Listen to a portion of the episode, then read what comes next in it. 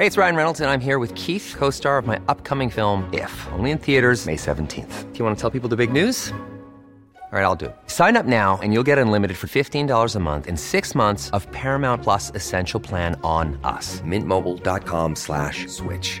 Upfront payment of $45 equivalent to $15 per month. Unlimited over 40 gigabytes per month. Face lower speeds. Videos at 480p. Active Mint customers by 531.24 get six months of Paramount Plus Essential Plan. Auto renews after six months. Offer ends May 31st, 2024. Separate Paramount Plus registration required. Terms and conditions apply if rated PG. You should celebrate yourself every day. But some days you should celebrate with jewelry. Whether you want to commemorate an unforgettable moment or just bring some added sparkle to your collection, Blue Nile can offer you expert guidance and a wide assortment of jewelry of the highest quality at the best price. Go to BlueNile.com today and experience the ease and convenience of shopping Blue Nile, the original online jeweler since 1999. That's BlueNile.com. BlueNile.com.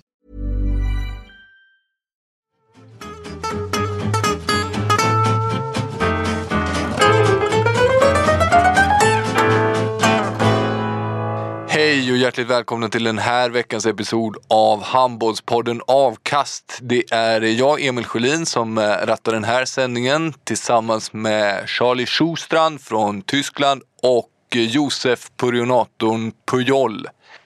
Innan vi drar igång dagens avsnitt så ska jag säga att vi är sponsrade av HP Varta den här veckan. En grej är dock eh, viktig att poängtera och det är att den ideella föreningen HP Varta inte är de som hostar upp eh, slantar för det här kalaset. Mycket kan man anklagas för men så moraliskt svaga så att vi tar emot pengar från ideella föreningar, det är vi inte. Inte än i alla fall.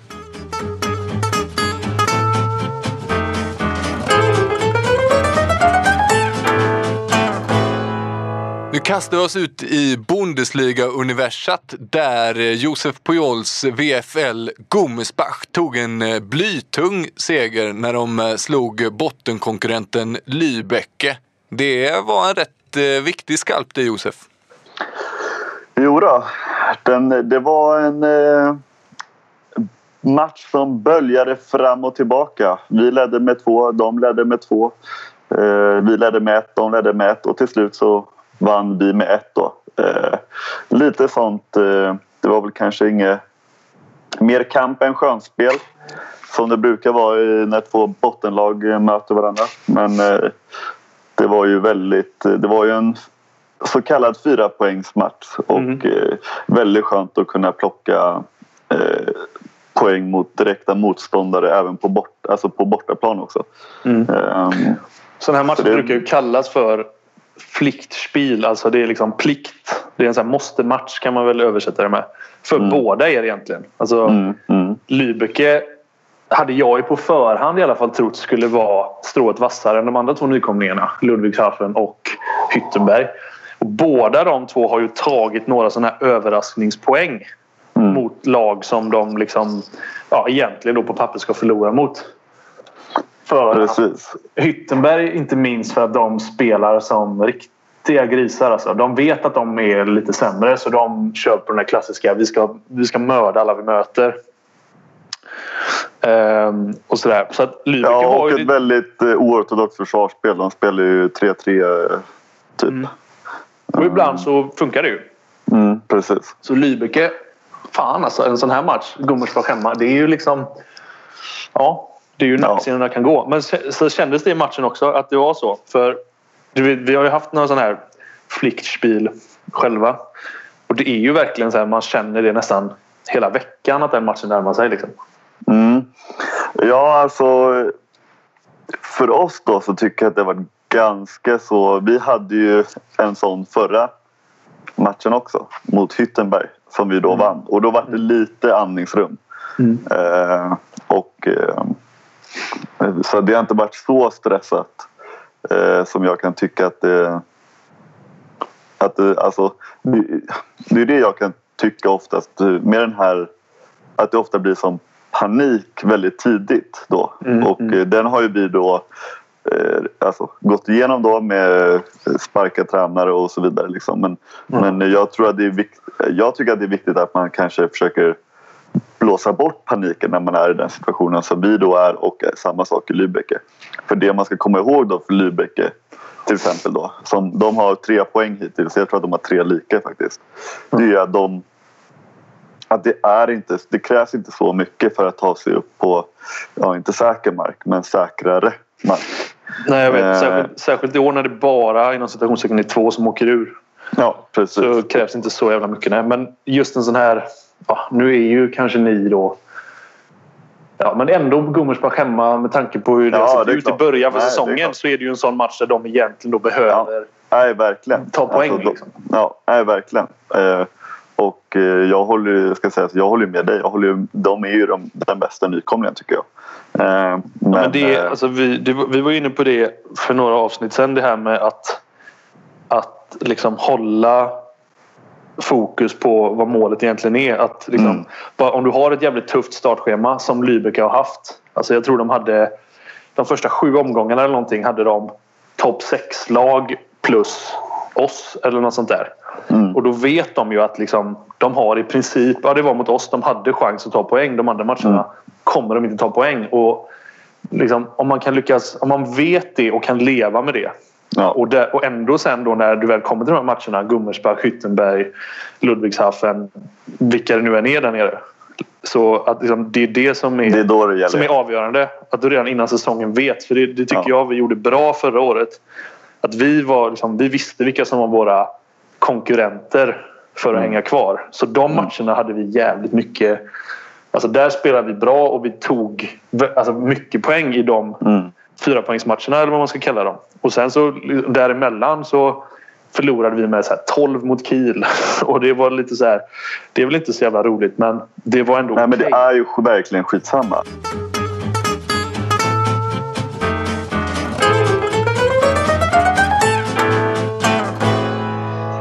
Ett annat lag eh, som också går väldigt bra nu eh, fast de har kommit från eh, en jävla massa förluster. Det är Rico. De började alltså säsongen med nio raka förluster. Sen eh, gick Bokvist då och Ingmar Linnell tog över. Då började de med att skaka Alingsås och sen dess har de tagit tre raka vinster. Alltså, ska vi hylla Ingmar Linnell till skyarna eller ska vi sänka Bokvists jobb? Eller vad, hur ska man se på Rickos scenförändring? Så det är jävligt svårt.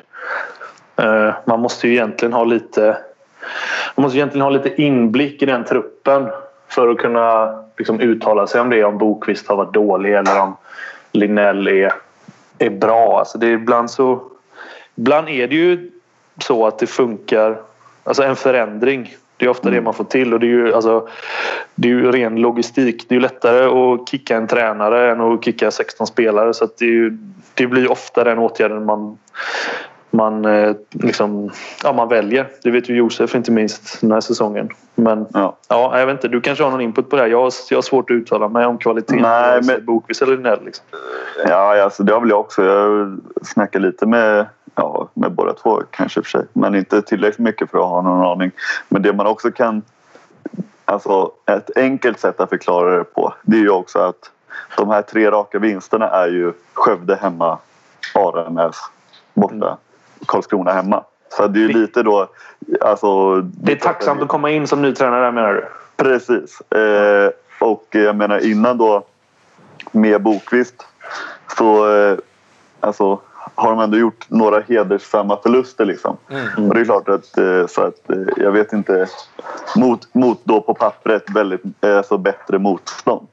Eh, och nu har ju dessutom, om jag inte är helt snett på det så tror jag Ola Pevik är tillbaka.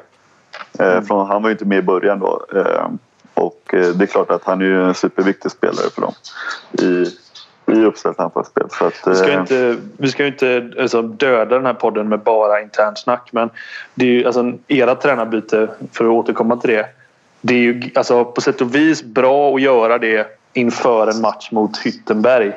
Mm. Alltså, det alltså, ni, Ja, det är också lite ni är bättre. Ja, för då, blir det ju, liksom, då får man ju en dubbel effekt av det om det blir vinst där. Att oj, kolla den nya tränaren kommer in och det blir vinst direkt. Självförtroende i laget. Det är ju inte otänkbart menar jag att ni hade vunnit den matchen med den gamla tränaren heller. Alltså om man ska spekulera i det. Ehm, men ja. Jag, Nej, vet, eh, jag vet att Rico fortfarande letar huvudtränare. Det är väl rätt intressant ändå, trots att Linnell nu gör ett så Ja, men det har inte det med att han inte vill vara tränare? Det var väl därför Bokvist över överhuvudtaget, att Linnell steg åt sidan. Jo, så är väl, det är väl egentligen förklaringen. Men eh, vi har ju hört ett eh, rykte eh, om på ny tränare. Ska vi, det. vi ska inte droppa det eller? Det tycker jag att du ska göra. Ja, okej.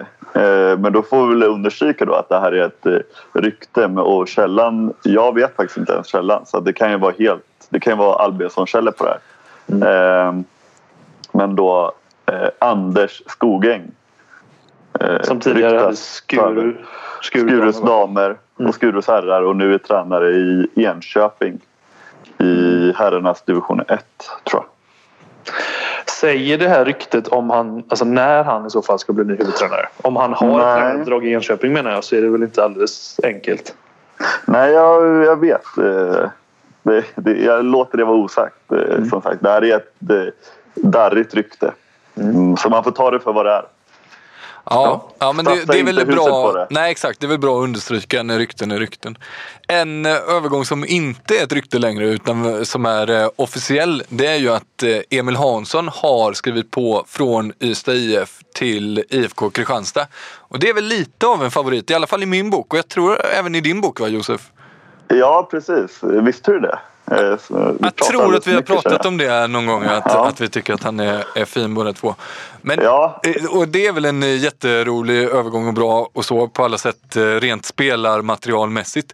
Men vi måste väl ändå understryka hur jävla sjukt det är att man skriver på ifrån Ystad IF till IFK Kristianstad efter säsongen när det är så här långt kvar.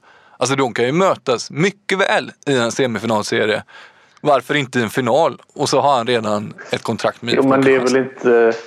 Det, jag tycker inte det är så konstigt. Det händer Nej, ju hela inte jag tiden. heller. Du Alltså, det, alltså, väldigt, du, du, måste ju, du måste ju säkra upp...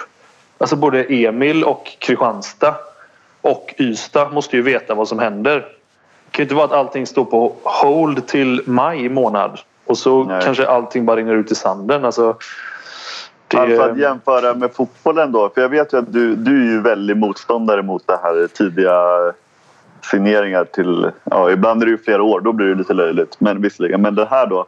I fotbollen tror jag att det finns en regel på att du får inte skriva kontrakt med en annan klubb om du har ett kontrakt då förutom när sex månader innan kontraktet, ditt nuvarande kontrakt går ut. Mm. Och den finns ju inte riktigt i, i handbollen på det sättet. Men det enda skillnaden skulle i det här fallet då vara att de är överens. Han säger till Ystad IF att jag kommer inte förlänga och sen skriver han inte på... Alltså bläcket når inte pappret förrän första januari typ. Eh, Så att jag menar, det är ju inte så stor... Nej, vi kanske ska släppa det då. Det kanske bara är jag Nej, men som är Bläck- oproportionerligt... Ja, eh, lite. För om Bläcket, om, om man signar första januari då är det ju fortfarande ett möte i serien kvar och Precis. potentiellt slutspelsmatch. Och man kan ju inte vänta tills säsongen är över. Det funkar ju inte för Ja, det någon jag, av men- parterna är det här. för, för vems skull? Ja men för, För min skull. Eller för alla i Ystad IF. Alla fans i Ystad IF. Som ska behöva gå och titta på en match mellan IFK och Kristianstad och, och, och veta att han kommer vara där nästa säsong. Men Jo, skit men- i det då. det Kan vi inte prata Nej, om hur bra Emil Hansson blir? Ja, det vet jag inte än. Nej. Men eh, vi, hopp, vi tror ju. Eh, men det är väl det som flera har känt kanske. Det är väl att han har ju en jäkla potential. Alltså, eh, ibland gör han ju helt fantastiska matcher. Jag vet när jag spelade i Hammarby för typ Ja, det blir två, tre år sedan. Jag tror han gjorde nio eller tio mot oss. Och då som sagt var han inte mycket mer än 18 i alla fall. Eh, men det handlar väl för honom om att bli lite jämnare och få de här höga topparna att komma lite oftare. Eh, och de djupa dalarna, eller så djupa är de inte, men dalarna ska inte bli lika djupa. Eh, och då kommer han bli väldigt, väldigt bra. Ja, och IFK förlängde ju nyss med eh, Freiman också till 2020 om jag inte såg fel. Mm. Och eh, ja, då är det ju...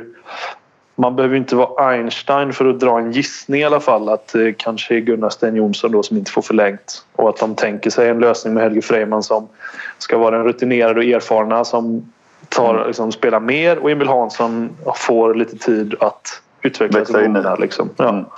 Mm. Eh, Jag har ju tidigare sagt att jag är förtjust i, i tydlig rollfördelning och jag tror att det är bra för Kristianstad också. Den, eh, istället för den här kanske, jag kan tänka mig att Gunnar Sten Jonsson inte är superlycklig just nu. Nej. Eh, som då inte får spela men kanske Emil Hansson kan ta det på ett annat sätt eh, som ung. Så att jag är helt övertygad om att även om kanske Gunnar Sten Jonsson just nu är en bättre handbollsspelare att det är bättre för IFK Kristianstad som lag. Eh, lite spekulativt. Mm, apropå den övergången så fick vi en eh, Twitterfråga som jag inte alls vet hur jag ska förhålla mig till. Men jag slänger ut den till er så får vi se vad ni säger. Det är Andreas någonting heter han, någon slags bettingguru på, på Twitter. Men eh, han har gjort en notering att IFK Kristianstad förlorar många matcher i Champions League eller tappar poäng precis i slutet av matcherna. Och hans fråga är väl typ då, har IFK Kristianstad misslyckats med att värva matchvinnartyper? Oj, vad svårt. Ja, shit. Alltså både... Åh oh, herregud. Det är ju... Det är ju lätt att dra den slutsatsen när man har dem... Alltså när, när du lägger fram det. Att de förlorar många i slutet. Men å andra sidan. Olof Gudmundsson smäller in ett frikast mot Malmö. Mm.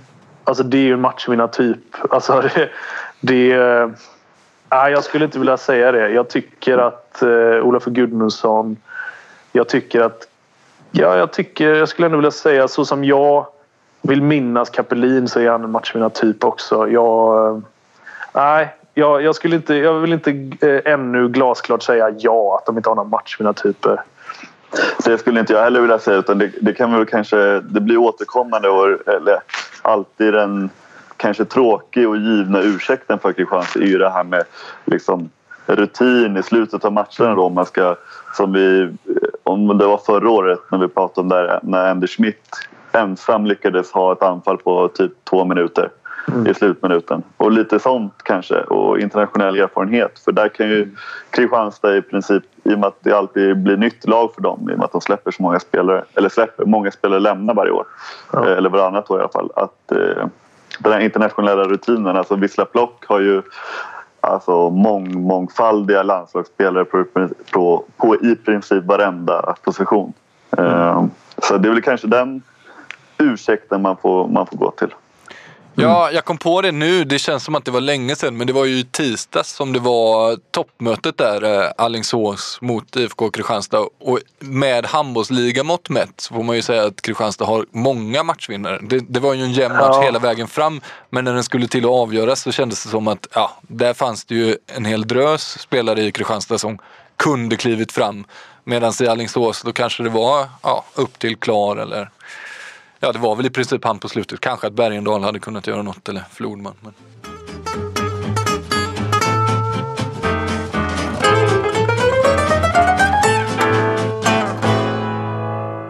Hela det här avsnittet har ju en sponsor. Just det! Och den sponsorn är... Var Tröjorna är vita, byxorna är svarta. Tillsammans blir det Varta. Ja, det är ju lite okonventionellt, men vi har ju alltså en eh, förening, en klubb som eh, sponsrar den här veckan. HP Varta ifrån eh, Göteborg. Och vad är det egentligen de vill att vi ska säga, Charlie? Alltså så här, det är ju först och främst om, om vi backar bandet lite så är det ju helt otroligt att de överhuvudtaget kan sponsra något. Med tanke på hur det såg ut för några år sedan. Eh, alltså, det var ju sex år sedan tror jag. Då låg de i Allsvenskan. Var liksom dagar ifrån konkurs i princip. Eh, hade tappat otroligt mycket på ungdomssidan. Och då tog alltså eh, Mikael Nordenstedt, eh, även kallad Svanen. Alla i Göteborg vet vem Svanen är. Eh, och Mikael Bjäring som dåvarande spelare i Varta, även spelat i RIK. Eh, de då tog över kontrollen i klubben. Tillsammans med en tredje kille som heter Kristoffer Holmgren. Och började då liksom, de började rensa upp i den här föreningen. Eh, fick, ja, de fick ordning på ekonomin, de hade stora skulder. De såg till att det betalades av. Du styrde väl upp en ordentlig ungdomsverksamhet också? Ja, precis. Alltså det, alltså, vi pratar ändå om en klubb som låg i allsvenskan och de tog det tuffa beslutet att liksom, vi har inte råd att ligga kvar här. Flyttade ner laget till division 2 och var beredda att ta konsekvenserna av att alla skulle lämna i princip. Men det, var, det gjorde inte. Det var många spelare som ville vara kvar och accepterade. Alltså, de spelade helt utan lön. Det var liksom, ja, de fick nätt och jämnt dojor och material. Liksom. Eh, och det var många som ändå liksom ville för att de hade hjärta för klubben. Och fick då på sikt ordning på ekonomin och därmed ungdomsverksamheten också. Så nu då så har de ju från att liksom i princip varit som, som min kära moderklubb Frölunda. Alltså från en stor ungdomsförening i Göteborg till att inte ha ett enda ungdomslag kvar. Nu har de sju lag tror jag. Eh, alltså i ungdomsleden och håller så sakta på att komma tillbaka. Och, och har även gjort det här återtåget. Då. De tog sig alltså tillbaka från division 2 till allsvenskan. Eh, med mycket små medel. Men det de vill få fram då för att komma till pudelns kärna är ju att eh, Bjäring och Nordenstedt då som har liksom fått ordning på den här skutan. De ska kliva av. Just det. Och då vill de ju inte att hela det skeppet ska sjunka bara för att de kliver av. Så de behöver ju någon som tar över så att säga. Och jo, det är väl till och med så att de ska anställa en klubbchef och en föreningsutvecklare. Precis. Och båda de här har jobbat ideellt under de här sex åren med detta. Men nu ser ju ekonomin så pass bra ut då att de liksom ska anställa en klubbchef eller som de säger föreningsutvecklare då. Som ska ja, jobba, vara liksom spinner i nätet och förenkla styrelsearbetet. Sådär. Så att det här är ju på sätt och vis en kontaktannons. Och om man nu säga. är eh, intresserad av att eh, få till en dejt med den här kontaktannonsen, hur gör man då? Ja, alltså det är ju ganska enkelt att bara gå in på deras hemsida men annars finns det en mejladress direkt till Svanen Mikael Nordenstedt och det är alltså Mikael med CH snabela MT Skand. Alltså jävligt lurigt det här men... Ja, det är en svår jävla mejladress alltså. Tänkte Scandinavia, det, det engelska. Mm. Ja, vi kan lägga ut den på Twitter men vi det är alltså Mikael med CH snabela MT Skand med, med C och .com. Och då har man alltså chansen att bli klubbchef i HP Varta som är en förening som har varit på dekis men nu verkligen har vind i seglen. Precis. Betald klubbchef. Det är liksom, vi pratar att du bara ska göra det här ideella arbetet. Du har chans att få deg och få jobba med en spännande förening som är på väg upp. Bara att de har råd att kasta pengar på den här podden säger väl något om eh, hur Ja, men jag menar det. Alltså, för vi är ju inte jävligt billiga. kapitalstarka. Alltså. Exakt. Och jag måste säga, alltså det här är det här är ju, ehm, det här har jag kunnat säga ändå. Alltså Varta är ju en sån förening som jag blir nostalgisk över fast att jag själv aldrig tillhört. Ja men till och med jag som inte absolut inte har någon direkt Göteborgskoppling ja. gillar ju Varta. För du vet, de spelar ju ute i Lundbystrand på Hisingen. Och det är verkligen en sån, alltså nu vet du vissa um, vissa låtar eller du ser något eller du, du känner en doft av någonting så får du liksom så här flashback till barndomen. Och för mig, när, du går in, när jag går in i Lundbystrand så är det en väldigt säregen doft slash lukt där. Eh, och den för mig direkt tillbaka till ungdomsåren. Alltså, jag, allt, alltså alla de här intrycken kommer tillbaka. Att man, alltså anspänning, nervositet, eh, liksom glädje. Man har upplevt mycket där. Så det är, det är en klubb som sagt, så utan att jag egentligen har någon anknytning till den personligen så, så eh, blir jag nostalgisk över den. Så jag tycker det är fantastiskt roligt att de eh, klarade ut den här, ur den här krisen. Och jag hoppas att de hittar rätt person för det här jo, jobbet. Men, ja, jag också. Och om, om man inte är... Man kan ju krydda med en beskrivning av deras eh, omklädningsrum. För det är ju den eh, förening som kanske i, ja, men i hela Sverige kanske... Alltså de är nog topp fem när det gäller handbollsomklädningsrum i Europa skulle jag gissa. Ja, det måste de vara. Ja, för att de, eh, de kör ju hela den här, de kör ju NHL-stilen liksom. Där det är, det är bubbelpool och det är storbildsskärm med Xbox och det är Playstation mm. och det är det ena och det andra. Eget skåp. Eh, ja, alltså de är... Eh, och något som, som vi inte är bortskämda med längre Josef, man får sina kläder tvättade. Materialet nej. hänger på ens plats när man kommer. Det var länge ja. sedan vi upplevde det. Då. Ja. Eller det är inte så länge sedan för dig kanske? Nej, det var igår. Men, alltså. ja. men vadå, har ni det på träningarna? För det har inte vi. Nej, inte så upphängt. Men vi har, ja, det är ju tvättat och så. Har ni tvätt? Ja, men det är nytt för i år ska sägas. Ja, jag tänkte väl det. För det är, ja. fan, eh, det är inte vanligt här i Tyskland. Jag tror att det är Nej, år, alltså. Men till match får ni dem tvättade i alla fall? Till match, matchkläder, det får vi tvätta. Men det är inte så att man kan glömma t-shirten hemma och så får man inte... Nej. Som i, som i Ungern. Exakt så. Du, eh, ska vi säga tack till HP Varta då och så eh, rundar vi av det sponsorsegmentet och så hoppar vi på nästa punkt. För den har jag inte skrivit ner men jag kom på den nu när vi höll på att prata om eh, minnen och så. I vår lilla interna chattgrupp så pratade vi ju igår om eh, det första målet man gjorde i handbollsligan. Det var ju lite spännande. Ska vi börja med dig Charlie? Hur gick ditt första mål i handbollsligan till? Ja, men det är det som är grejen. För jag, jag kollade på eh, RIK eh, OB Helsingborg igår. Ja, du kollade eh, väl på det här handbollssöndagen, eller vad, vad heter det? Var det Ja, inte just namn det, det nya, det nya häftiga programmet. Jag gjorde inte det. Jag, jag, kollade, jag såg inte uppsnacket faktiskt. Okej. Eh, jag trodde att det var fem minuters studio som det brukar vara. Så jag kan inte uttala mig om det. Men däremot så under matchen då så... ehm, ja, det var, det var en högerkant i RIK som gjorde... Han var för övrigt den första född på 2000-talet att göra mål i eh, RIKs A-lag. Torbjörnsson efternamn. Eh, och då sa Oskar Carlén så här, ja det här målet kommer man aldrig glömma. Liksom. Man kommer alltid, alla spelare kommer ihåg sitt första mål i A-laget, tror jag han sa. Och då var det så här, jag kände mig absolut inte träffad för jag kommer inte ihåg mitt första mål i Frölundas A-lag och jag kommer inte ihåg mitt första mål i elitserien med Alingsås och jag kommer inte ens ihåg mitt första mål i Bundesliga som var liksom ett drygt år sedan. Så då var jag tvungen att fråga om jag är totalt eh, EB eller om det liksom är fler som inte kommer ihåg. Ja, det visade sig att du var ju ganska ensam. Eh, Emil Berggren hade ju en lång utläggning. Han kommer ju ihåg exakt vem som stod var i Ja. försvaret och hur skottet Ja. gick och vem som släppte in ja, i princip allting. Josef, du hade väl också ganska bra koll på dina första mål? Ja, eh, jag minns mitt första mål. Det var mot eh, H43 eh, hemma. Eh, ehm, jag, inte exakt. Jag vet att Thomas Axnér var inte med. Han var hemma sjuk i den matchen. Men eh, jag tror att Jesper Larsson borde ha stått i mål. Eh, och ja, det var ju Zoran Roganovic och Nemanja Milosevic. De hade ju ganska bra lag då. Eh, men eh, ja, jag kom runt på vänstern. Det var ett riktigt skitmål. Eh, kom runt på vänstern efter en check. Eh, dålig vinkel och sköt bort sig nere. Mm. Av den här ministudien kan man väl säga det är ju du då som är lite konstig Charlie. Men det Jag är lite EB. Men kommer nyheter. du ihåg? Du, alltså, jag, du har ju inte spelat elitserien men kommer, du har ju spelat A-lagshandboll. Kommer du ihåg ditt första A-lagsmål? Ja, grejen är väl att jag typ inte har gjort det. Så... Har du inte gjort ditt A-lagsmål? Nej, Har du spelat A-lagshandboll? alltså jag tror typ inte jag har gjort det. Alltså mer än i så här korpserier och då har jag aldrig tänkt att det är riktigt Nej, A-lag. nej.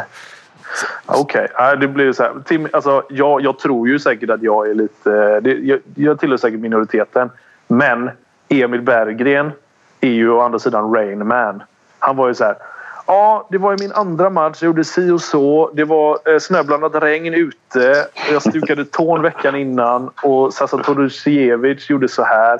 Alltså det är, så här, det är ju heller ingen... Eh, Han har ingen måttstock att gå efter. Nej, exakt. Men eh, ja, det var, det var det här, den här mini... Två av tre då kommer ihåg det och den tredje är jag. Så att jag är ju... Ja, jag är väl lite EB. Ja, jag blir alltid lika förvånad när folk kommer ihåg matcher och resultat överhuvudtaget. Och sådär. Alltså det kanske säger något. Jag kommer ju ofta ihåg alltså, missar mer än mål. Ja, men så direkt Ja, det här efter är ingen skräll då. Nej, men det är alltså typ om jag har sex på sju så det jag kommer ihåg är ju den, den sjunde. Alltså den jag bränner. Det kanske inte är supersunt liksom. Men eh, ja, sån är jag.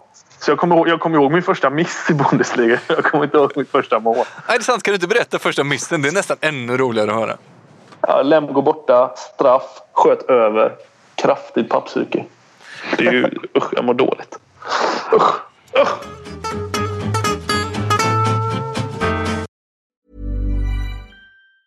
Hey, it's Ryan Reynolds, and I'm here with Keith, co star of my upcoming film, If, only in theaters, May 17th. Do you want to tell people the big news?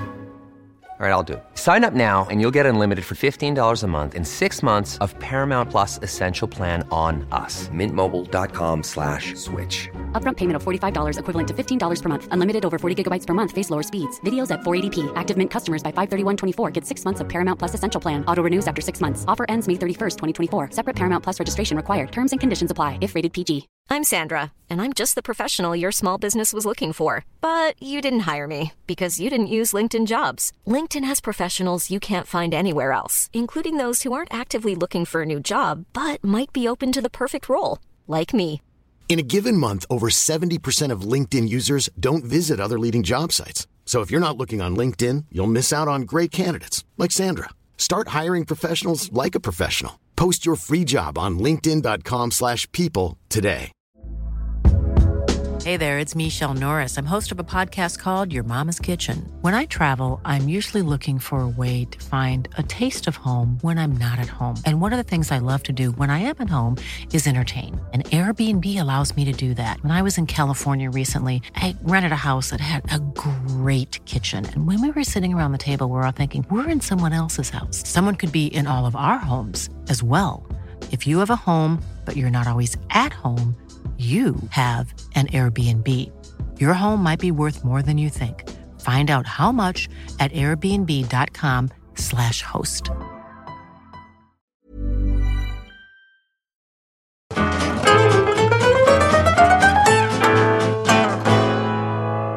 Mm, det var ju tråkigt att höra. Vi, vi ska dra igenom en runda lite roligare grejer. H65 Hör vidare till eh, gruppspel i EHF-cupen efter att ha slått eh, Metzingen, tyska Bundesliga 2 Då är min fråga så här, hur fan rankar vi Bundesliga nu för tiden? I, jämfört med SHE då? Alltså, ja, Josef, du kanske... Ja, tack för det. Nej, men jag- nej, jag, det lät som du var hög på den. För jag tänkte säga att alltså, Bundesliga för damer är ju inte som eh, herrmotsvarigheten. Det finns ju en del ligor som, som slår lite högre. Framförallt topplag i andra ligor som slår lite högre. Men det ska ändå sägas att toppen i Bundesliga är ändå rätt bra och har lag som brukar gå relativt långt i, i Europacupspel. Så det, är, eh, det är inget att rynka på näsan åt en sån här vinst, skulle jag vilja påstå i alla fall. Eh, nej, det är det ju verkligen inte. Och framförallt på, på bortaplan och sånt där. Men sen, eh, jag ska ju också erkänna att jag har dålig koll på Metzingen. Jag tror... Jag hörde igår att det finns eventuellt en svensk tjej där. Eh, då eh, Stina Karlsson, tror jag. Som tidigare spelat i Skövde HF. Som är sambo med Marcus Stegerfeldt i Ballingen. Okej. Eh, men jag, inte, det var, jag vet inte själv. Eh, Vi kan rulla vidare för vi har ännu en Twitterfråga där. Det är från SVT Brännholm som jag kallar honom. Eh, och han frågade så här då. Tror ni att H65s eh, framgångar kan komma av att de har varit så konsekventa med att spela i, Europa, i, i de europeiska kupperna Även de kupperna med lite lägre anseende. Alltså det skadar absolut inte. För eh, alltså det, ja, vi, åter, vi återkommer till det vi talade om tidigare. Det här med e-, erfarenheten och rutinen från internationellt spel. Och det får du ju oavsett om det är Challenge Cup eller EOF-cupen eller Champions League. Kvaliteten varierar ju men det är ju så mycket mer runt omkring. Alltså, du ska hantera resdagar eh, så här, som du inte är van vid. Och, och, ja, de ligger ju ofta insprängda mellan två matcher i, i vanliga seriespelet och så ska du hantera den laddningen plus liksom eh, en flygresa med två, två mellanlandningar. Alltså det, det, är mycket, det är mycket runt omkring Europaspel som inte bara är vad du gör de 60 minuterna på plan. Och det tror jag definitivt att Hör har en eh, fördel av att de har känt på att det är många i det laget som vet vad det handlar om och, och, och trots att spela de här cupmatcherna ute i Europa. Jag tror definitivt inte det är en nackdel i alla fall. Nej, och i samma cup då, EHF-cupen, så har ju också eh, några herrlag spelat. Malmö slog eh, Bjärringbro med 25-23 och Lugi spelade 29-29 mot, ja, och det här är ju svårt då, men Pfadi Winterthur. Något jävla schweiziskt lag. Och det är, ja, det är väl också svårt att värdera ett eh, schweiziskt motstånd gissar jag, men Ja, ska- men eh, ja, alltså jag kan... Eh, Fadde Winterthur är ju ett eh, sånt... Eh, ja, ett schweiziskt topplag som du är inne på. Och eh, jag har för några... Jag ska också säga, jag har inte stenkoll på den schweiziska ligan. Men när man pratar med folk som, som har bättre koll på den så säger de det att liksom topp fyra är bra. Alltså... Eh, man tänker ju att... inte minst. Nej, precis. Man tänker ju, tidigare har man ju tänkt att ja, men det är bara kadetten och sen så är det inget mer. För att de då alltid har vunnit den ligan. Men Ja. dels är ju inte kadetten lika överlägsna. Just nu ligger de fyra. Ja, Och det ska väl sägas att eh, ligger då före kadetten som är Ja, Champions och De slog League-laget. kadetten, eh, tror jag, om det var förra veckan med en boll i serien. Och eh, eh, alltså att kadetten ligger fyra, det tror jag är det sämsta de har legat på på tre år. Eh, så att det, det blir ju jämnare även där liksom. Eh, men eh, så att de är inte så pjåkiga liksom. Och eh, Bjärringbro Nej, det är bra gjort. Ja, det är för jävla bra gjort alltså. Det är riktigt imponerande. Jag tycker de är, tycker de är väldigt bra. Eh, och eh, nu har jag inte sett dem i år. Men förra året så slog de ju till exempel då Kiel borta och eh, i Champions League. Och, alltså, de har ju världsspelare på, på alla positioner. Visserligen inte så bred trupp kanske. Eh, men de har en startsjua som håller oerhört, klass, oerhört hög klass. Bland annat av Mika Knutsen som har varit ja, 20 år i, i, på högsta nivån. Eh, Nikolaj Markusen på vänsternio, den långa 2.012 som ryktas vara på väg till PSG och en 2.012. personlig favorit. Ja, 2.012. 2.12. Eh, och min personliga favorit är ju Skube eh, på mitt nya. Eh, slovensk eh, mångfaldig landslagsman. Ja, väldigt fina. Ja, det, det är ju absolut fjäder i hatten. Hatten av Eh, för Malmö då. Ja, och fjäder i. och, eh, Just det. Precis. Och eh, jag vill ju väldigt gärna hylla de som satsar på den här UF-cupen. Jag är ju helt alltså, det, övertygad om att det är bra för svensk handboll i stort med ja, alltså, internationell erfarenhet för de individuella spelarna men också för alltså, de här Europapoängerna som då räknas ihop för eh, svenska klubbar sammanlagt så att när vi eventuellt kanske ska kunna få fler lag i Champions League eh, eller fler lag i UF-cupen. Fler lag i Champions League lär det inte bli nu när de ska ändra eventuellt. Men eh, ja, det, jag tycker att det är jätteviktigt och väldigt kul att, att eh, klubbarna satsar ordentligt på UF-cupen och vågar. Det var ju länge sedan vi ens hade något lag alltså, som satsade. Ja, det är väl en kostnadsfråga som vi varit inne på innan också.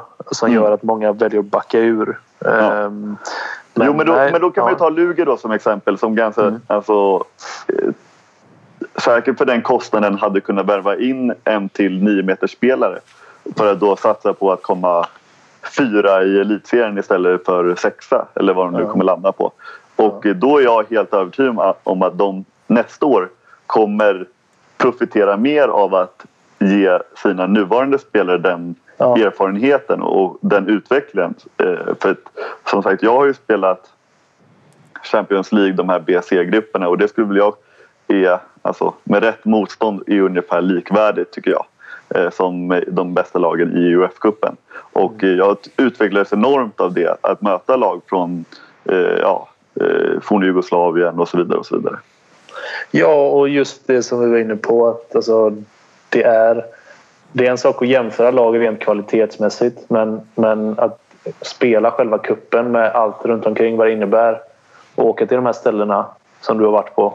Det Mm. ger också någonting, en erfarenhet som gör... Så jag, jag delar din åsikt helt. Alltså jag, det är, ja, det är liksom, ja, bra gjort av Luleå och Malmö att se det som en investering i sina nuvarande Precis. spelare. För det vet du, det har ju ofta H65 har pratat om. Alltså när det kommer till till exempel att de är helt övertygade om att när det kommer till spelarrekrytering att de där har de en edge eller en Mm. USP för att de satsar på de här eh, eh, Europacup, eh, Europacuperna. Precis, och där, då sluts ju cirkeln till Brännholms fråga tidigare. att ja, det, Nu ser man ju resultaten av det också. Mm. Kanske också lite därför som Boden då, som vi har varit inne på flera avsnitt i rad nu. Men de satsar ju på den här Challenge Cup i år. Och Ja. eh, de har ju lyckats värva in en massa utländska spelare. Det kanske har någon, något slags sammanhang. De slog ut Helsingfors i helgen där. Ganska övertygande på över två matcher. Ja, alltså, jag, vi får också säga så här. Vi, eh, vi har gjort oss lite lustiga över Boden i den här podden. Både en och två gånger. Men alltså, vi menar inget illa med det. Och jag tycker det, är- jag tycker det är bra.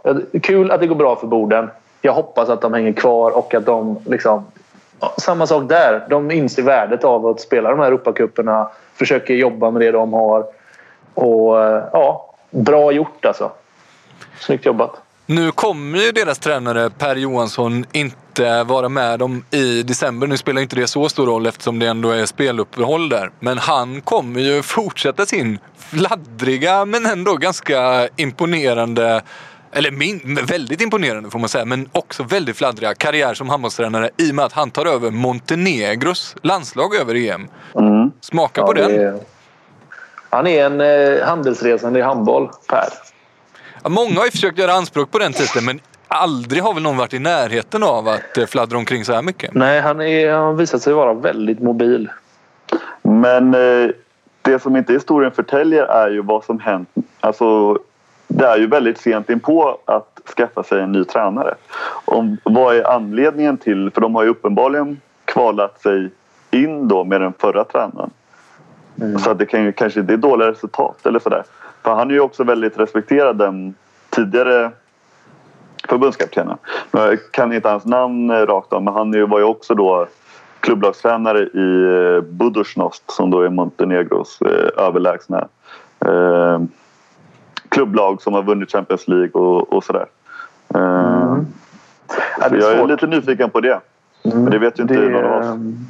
De kanske har... Nej, hur gick det till när, hur gick det till när svenska damerna fick sin förbundskapten kickad? Ja. Det kanske är något allmänt missnöje i truppen. Det kanske är Ja. fel spelare som inte kommer överens med tränaren. Men så kan det i och för sig vara. För jag läste ju någonstans på typ Handbollskanalen att ja, nu när Per Johansson är förbundskapten tackar stjärnorna ja igen. Så, så kan det ju i och för sig faktiskt vara. Då är, har vi nog förklaringen där. Mm, det var, du är klok du. Vi kan väl eh, om inte annat försöka ta reda på det till eh, nästa vecka. För det är ju också sista avsnittet innan eh, EM drar igång där. Så då kan vi ha ännu större fokus på det tänker jag. God idé. Jag tänker inte ta reda på det, men... men jättebra om någon gör det. Mm, Jag ska göra det. Emil Berggren känner ju Per Johansson också. Ja, så han kan, ju, han kan ju Han känner väldigt många människor. Ja. Det är nästan otäckt hur många människor han känner, Emil. Jag Alla känner apan faktiskt- eller vad säger man? In, ingen känner apan, alla känner apan. Ja, men alla känner apan, apan känner ingen. Men här, Ja, just det. han känner ju alla. Det är nästan så att jag ibland tänker så här. Jag ska säga upp bekantskapen med honom. Så att här är i alla fall en som man inte kan säga att han känner. Men det, jag kommer givetvis inte gå så långt. Men det spelar ju ingen roll vilket lag man pratar om så, så har, han ju en, har han ju en kontakt. En väg in där. perfekt eh, poddmedlem på det sättet. Oerhört. Synd att han inte är med idag. Varför är han inte med idag förresten? Eh, han ha, hade ju någon liten skada som han skulle åka och titta eh, lite mer noggrant vad det var. Det. Ingen Ungersk farlig sjukvård, skada. Det kan ta några dagar sådär. Och... Exakt, han, han kunde inte vara med för att han skulle kolla den på förmiddagen. Nu är klockan Ja. två och fortfarande inga livstecken. Men han sitter väl i något väntrum där då, någonstans utanför Budapest. Fyller i ett papper eller två. Ja, ja, precis. När vi ändå är inne på eh, svenska tränare relaterat till landslag så, kan vi väl nämna det att eh, Mikael Franzén har signat på Mm. för herrarnas landslag. Som någon slags videoanalytiker slash rådgivare under eh, VM som drar igång i januari där. Vad har Alltså, vi på där, det? verkar det ju finnas, där verkar det ju finnas pengar igen. Det Ja. svenska handbollsförbundet, eller? Ja, om nu tror ni inte Frasse gör det för, eh, för att han tycker det är lite kul och utvecklande och bra på CVt och sådär. Alltså, det är ju ädelt av honom, men det är ju också lite korkat om man gör det, eller? Eller jag menar liksom... Nej, men alltså... Eller, alltså Men vad kan Jo, det kosta att ha Franzén där är- en månad? Jag har ingen aning vad det kostar, men han ska väl ha inte en... Det är klart han... Han ska väl ha ett busskort och en lunch för det åtminstone.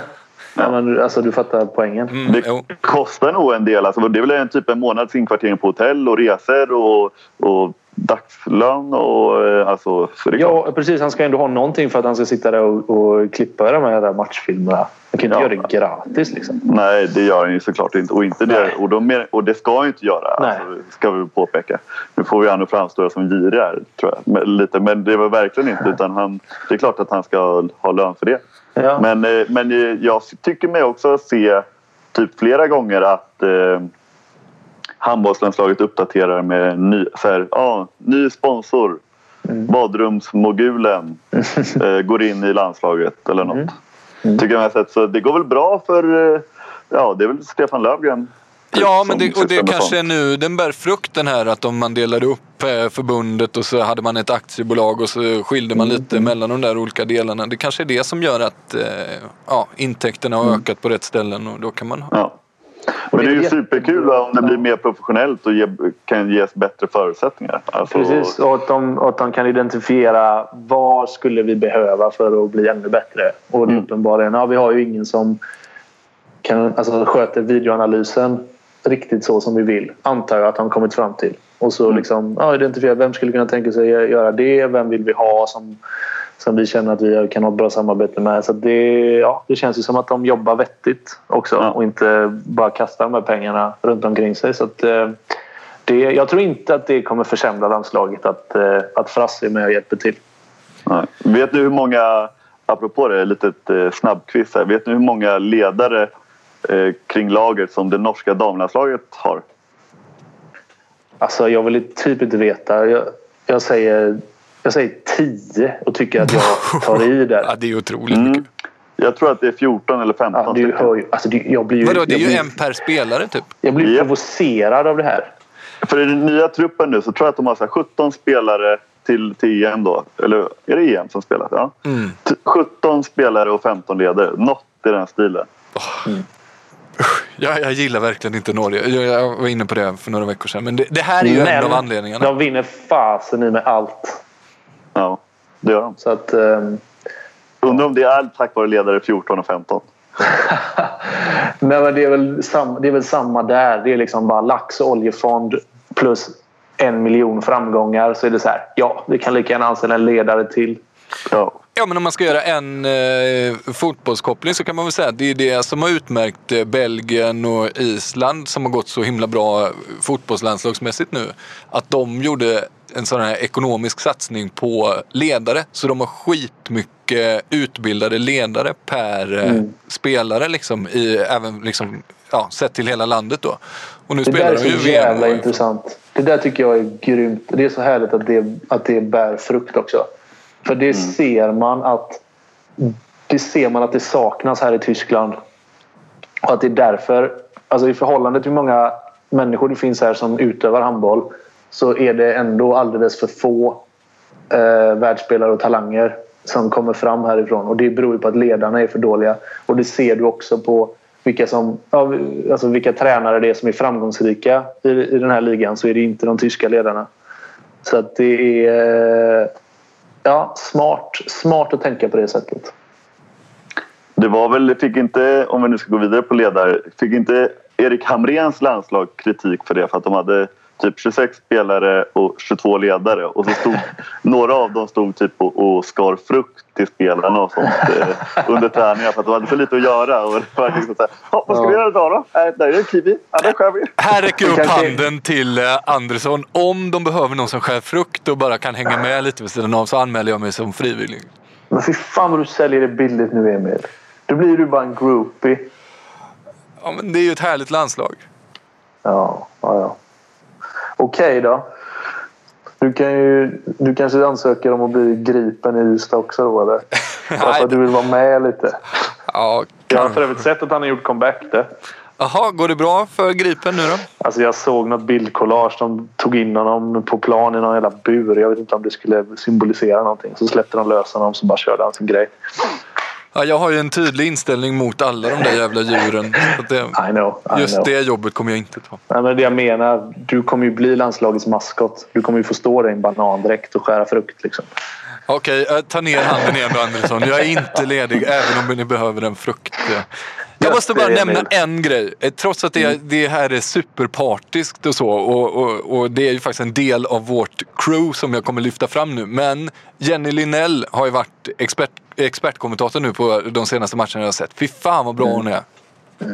Jättebra. Får mycket beröm också. Jag är så jävla orolig att eh, Discovery ska vara och rycka i henne nu när eh, Per Johansson har, ja, kommer vara tränare då och inte expert i deras studio. Ja, det är ju risk. Det ju, finns ju exempel på andra som har liksom sålt ut sig till Discovery så fort det gavs chansen. Så att det är ju det är den här familjen. Så, ja, var det jag det? Ja, det var väl du va? Ja, just det. ja, nej. Bra gjort. Jag tycker för övrigt att TV4 har, eh, eller Simor, vilka det nu är, Bonniers, har superbra experter nu. Carlén också grym tycker jag. Mm. Och Lynell, mm. jättebra. Ja, så är det. Ska vi ta och runda av den här veckans avsnitt med de orden? Mm. Ja. Så, Ögonen är eh, vita, byxorna är svarta. Tillsammans blir det... Hoppe uh, uh.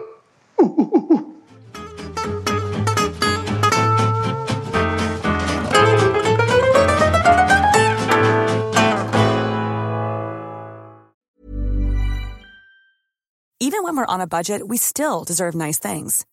Quince is a place to scoop up stunning high-end goods for 50 to 80% less than similar brands. They have buttery soft cashmere sweaters starting at $50, luxurious Italian leather bags, and so much more. Plus, Quince only works with factories that use safe, ethical, and responsible manufacturing. Get the high-end goods you'll love without the high price tag with Quince. Go to quince.com/style for free shipping and 365-day returns. When you need mealtime inspiration, it's worth shopping Kroger, where you'll find over 30,000 mouthwatering choices that excite your inner foodie. And no matter what tasty choice you make, you'll enjoy our everyday low prices, plus extra ways to save, like digital coupons worth over $600 each week. You can also save up to $1 off per gallon at the pump with fuel points. More savings and more inspiring flavors make shopping Kroger worth it every time. Kroger, fresh for everyone. Fuel restrictions apply.